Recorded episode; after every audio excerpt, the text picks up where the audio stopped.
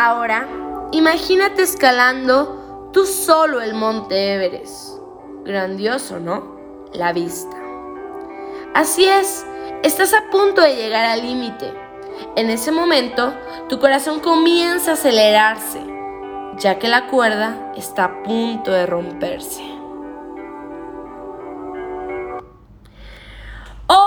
¿Qué tal queridos oyentes? El día de hoy les vendré a hablar acerca de la epinefrina, o más bien conocida como la adrenalina, que cumple muchas funciones, pero resumiéndola, es el neurotransmisor y la hormona que requiere que estemos en alerta y activados. Entonces, ¿qué es la epinefrina?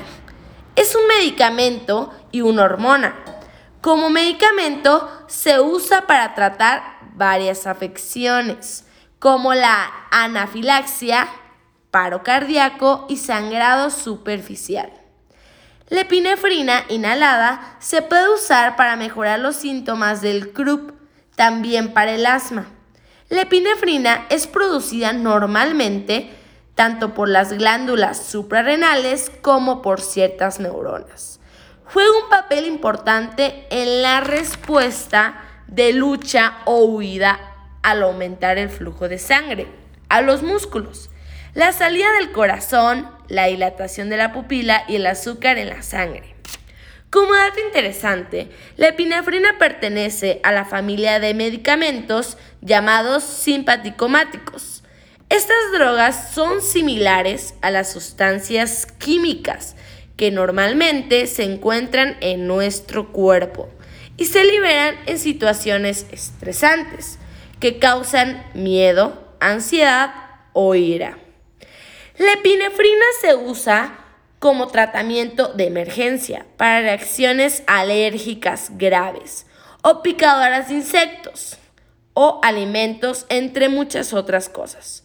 La epinefrina sirve como revertidor de estos efectos en estas reacciones graves de alergia. Este medicamento lo podemos encontrar en diferentes marcas o presentaciones ¿Cómo se utiliza? La dosis recomendada de epinefrina se basa en el peso corporal. La dosis habitual entre niños y adultos de al menos 30 kilogramos es de 0,3 miligramos. E, entre niños y adultos de 15 a 30 kilogramos de 0,15 miligramos. Si es menor de 15 kilogramos, se receta otra forma de epinefrina. Algunos puntos a basarse para recomendar la epinefrina es el estado de salud, el peso corporal y si están tomando algún medicamento. Ahora, eh, las personas que están contraindicadas son las hipersensibles a cualquier componente de la fórmula. Ahora vamos a algunos ejemplos de producción de epinefrina. Las emociones fuertes y las amenazas físicas lesiones que se producen al practicar deportes extremos como la escalada libre o el paracaidismo son dos de los principales desencadenantes de la liberación de adrenalina. Eso que llamamos chute o descarga de adrenalina no es más que la reacción fisiológica ante las situaciones de estrés o peligro y genera un subidón que engancha a muchas personas y los lleva a buscar experiencias al límite. Ahora vamos con algunos efectos de la epinefrina. Eleva la presión sanguínea para recibir más sangre al cuerpo. Dilata las pupilas para que veamos lo mejor posible. Aumenta el ritmo respiratorio para que la sangre se oxigene más. Provoca sensación de euforia. Acelera el ritmo cardíaco. Detiene el movimiento intestinal, lo que evita necesidades fisiológicas inoportunas.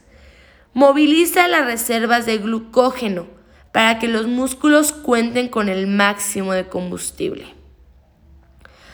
Ahora vamos con algunos chistes del día.